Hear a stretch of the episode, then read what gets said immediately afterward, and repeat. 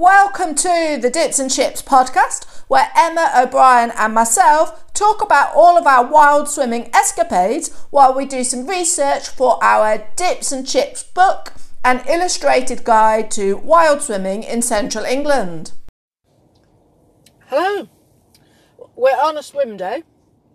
It was dead exciting because today we've reached, we're going to reach 50 swims. Mm-hmm. So we've done a couple of swims already. We're in Leicestershire, aren't we? We've been because Leicestershire's only like half an hour or so from where we live. So you know we thought we'd better check out some swim spots. Uh, but actually, it's not been that good, has it? No, not great. So tell us what's happened so far, Emma. So where have we- we been and what's happened? We got to our first swim, which was um, just outside Loughborough, and um, that one wasn't too bad, was it? It was a bit cold. It was it was smelly, I think, wasn't it? There was a lot of cow poo in the fields, and not like easily avoidable ones. There seemed to be a lot that was all mixed in with the mud. It was muddy and dirty, and There was cow pats everywhere, weren't there there? were so yeah, it was a bit, bit of um, uh, but once you were in the river, it was all right, wasn't it? It was nice, yeah, Yep. yeah. So that was the first swim, and there were two places you could get in. So you could see the next spot was maybe like half a mile down Yeah. the river, so you could get in there as well. So we went and just checked that out, and then we went to the next place. what was the next place? Um, With the rope swing, wasn't it? And and the bridge, yeah. and we couldn't get anywhere to park. Um, no, that was quite difficult. We we pulled in, didn't we, to a little lay-by. There was a fisherman already parked there, so we managed to just get in. Um, and there was a bridge and everything, and it was a bit. It didn't look nice. It wasn't a nice, and it wasn't an easy place to get in. So we we got back in and drove a bit further down the road to the little island over the metal bridge. It was a bit weird though, the first place, wasn't it? So there was a um an upside down car in the field in front of us, On its wasn't there? side, wasn't it? So Oh, yeah. the, obviously some people had been joyriding and had crashed the car. Yeah. I mean, I mean whether it looked like such a bad crash, you don't know whether people No, it survived from it. But anyway, and you're under this big um what's a large bridge called? I can't. I'm thinking of forgetting all my words at the moment. Um, like a viaduct. Oh, thing. viaduct, yeah. So you're under this really big uh, viaduct bridge thing, and you know there was like um sort of a industrial patch of land as well, wasn't there? Mm-hmm. And it was just like rubbish and stuff everywhere, it wasn't there? And It was quite graffiti and um, it, yeah, wasn't very nice, was it? So we drove around the corner to a different parking spot to access the river from a different place. Yep. Really, only a few hundred meters downstream. So it was a bit more promising, wasn't it? And you Yeah. walked across a field, that had some swans in it and stuff, and then you got to the river, and it still wasn't that nice, no, was it? it was it was, a, it was weedy. It looked quite fast, so not you know you, you'd be swept away, and it wasn't necessarily easy to get in and out there either. And it, it just it just looked grim again. And I don't know if maybe the first couple that we'd seen that we'd been put off by a bit, maybe that had made it seem not as nice to the other places that we went to. I don't know, but there was a lot again there was more litter and there were these little footbridge bridges weren't they and they were just like these really horrible metal industrial bridges like the most ugly things you've ever seen in your life and you could hear all the motorway traffic and stuff in the background and then the swim spots didn't look that good either so that was a bit disappointing um, so we so then we went on to the next swim yeah. By the um, it was at the navigation then. Oh yeah, that's right. The navigation. Yeah. Yeah. So then this was a quite a pretty spot, wasn't it? We walked over the bridge and we walked along the river, uh, uh, and it, yeah, it was quite pretty, but it was just again really difficult to get in, wasn't it?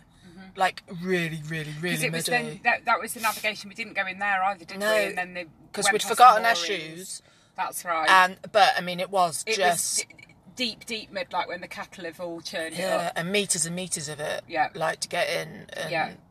um, I, I think know. we'd have lost our swim shoes if we were wearing them, Penny. Anyway, Oh yeah, mud. maybe. And then we went to the waterside, water edge waterside pub. Had some chips. They were quite nice. Nice cup of coffee. And went for a walk by the other bridge, the lovely stone bridge, which was quite nice. That was just smelly, smelly again, 1860, industrial. yeah. So it's worth going to see the bridge because it was like a beautiful red brick mm-hmm. 1860 lovely bridge. But the whole a stretch of river, I mean, it was nice to be on the field and walking by the river, but there were houses all the way along. And just again, loads of um, litter and again, really ugly bridges. And there was like a scrapyard on the other bank, wasn't there? Yeah, so it smelt really diesely, didn't it? There as Uh, well. Yeah, there was some sort of factory somewhere that you could hear that really smelt, as well as the traffic noise. Yeah. But we And- did get in. And the river was like really brown and horrible looking, and I was going, "Oh, I'm not getting it there." But you and you were like, "Yeah, but the River Avon looks like that, and you swim in that." and yeah, and we got in, didn't we? In the end, Yeah. and um, how easy? What was the problem getting in? Getting in was okay. It was quite reedy, so we stood on the reeds, but then your foot gave went through them, so you had to kind of go in on your bum and just push off, which meant then you could touch the riverbed, but there was quite a lot of silt and stuff, I think, then and weeds and mud that that were that was not very stable underfoot. So as we pushed off, it was easy to swim around, but then getting back out, you would you would could walk, and then all of a sudden you were knee Thigh deep, deep thigh in- deep in mud, So- Black, stinky. and it was black and like tar. So we we we literally climbed out backwards into all of that, and then had to just rub it off on our towels, and um, we, we're we're we're now going to hopefully clean ourselves off in our next swim spot.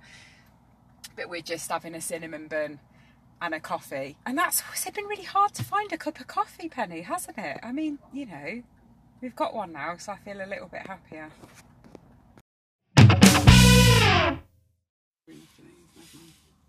So we've been to like visit swim spot number five, probably today, somewhere sort of Rugby Lutterworth way.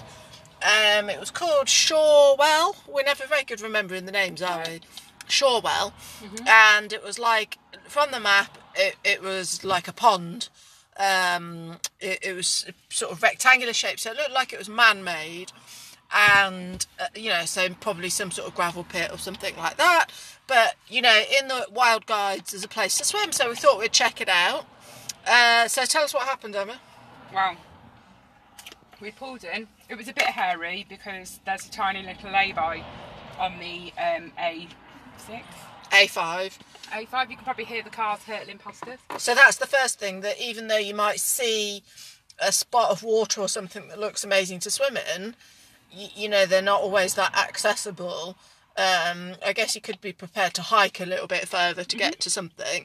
But even if you're prepared to walk, right, you know, sometimes there's busy roads and there's no Yeah. footpath. So That was Um, easy though, I think, wasn't it? I mean, we crossed over the road. It was. It wasn't too busy that we couldn't cross, and then we found the footpath. It was really near. But we walked all the way around the, the pond, and, And what's um, the first thing you saw that as soon as you got on the footpath? just fences, Mm. barbed wire fences, um, warning signs, ru- safety rings, which you normally see anyway, warning deep water, that kind of thing. So that that actually makes me think, oh, brilliant, deep water, we can have a swim. But it's the barbed wire, wasn't it? Yeah, and then they were there was a lot of work going on on our left hand side as we were walking up, wasn't there? There was a load of diggers So- taking mud and stuff out. Yeah, They so an active- something. Yeah. Well, a gravel pit, I think, extracting something. and then um, pumping something into the lake that we were going to swim in, something Yeah. brown and sludgy. So So we walked a little way round, and there is a footpath all of the way round, but you couldn't really see the water that well anyway. And so we sort of climbed a fence and walked up the bank, and you know there was space to walk up and down, but it wasn't really a pond the way we were. It was just kind of mud. Um, and it's possible you could have walked around to the other side where there was more water, but what we found on our side was this thing pumping something into into Yeah. it, and you don't really know what it was. So even if you could have got in on the other side, by then we were just really put off. We just didn't Yeah. feel like getting into something with some business pumping something into the water and it all being silty, and so it was all a bit disappointing, wasn't it? yeah, so we're having some beans. So, veggie sausages and beans in the van, and we're on our way home. You know, so I think the point is that swims change, don't they? So maybe people swam in that lake when it was put in the book, um, and there wasn't so much silt, or perhaps it wasn't so fenced off. You know, and over time things have changed. And it's the same with rivers, isn't it? Mm-hmm. They change in the seasons yeah. and over time. So access is different. So we've been to places that people have obviously swam at before, but the farmers put like a great big fence and a barbed wire all around the river for miles in either direction. So, you know, lots of things do change over time. But all of the swims we're putting in are places we've yeah. been and we... swam in, and we know that you're allowed to swim yeah. in. Yeah, definitely. Um, so some days there are going to be places that are rubbish. Mm-hmm. So we just feel a little bit privileged because there's not that many places to swim in Leicestershire. That's what we've learned. Yeah. And even though the Avon's not a massive river, there are places to swim in it. There certainly are. Yeah, I feel quite proud of the Avon now. So, uh, where where are we going on our next swim day? We are going to the Severn. To the Severn, yeah, proper river, yeah. a big, deep, yeah, flowing river. Hopefully, the flow isn't as fast as it's been recently, but but we'll see. So that's what we're doing next week. Yep. See you then. That's it, folks. Thanks very much for joining us. Hope we've inspired you to go for a wild dip somewhere. Don't forget to share your favourite swim spots with us, and hopefully, you'll join us on our next episode.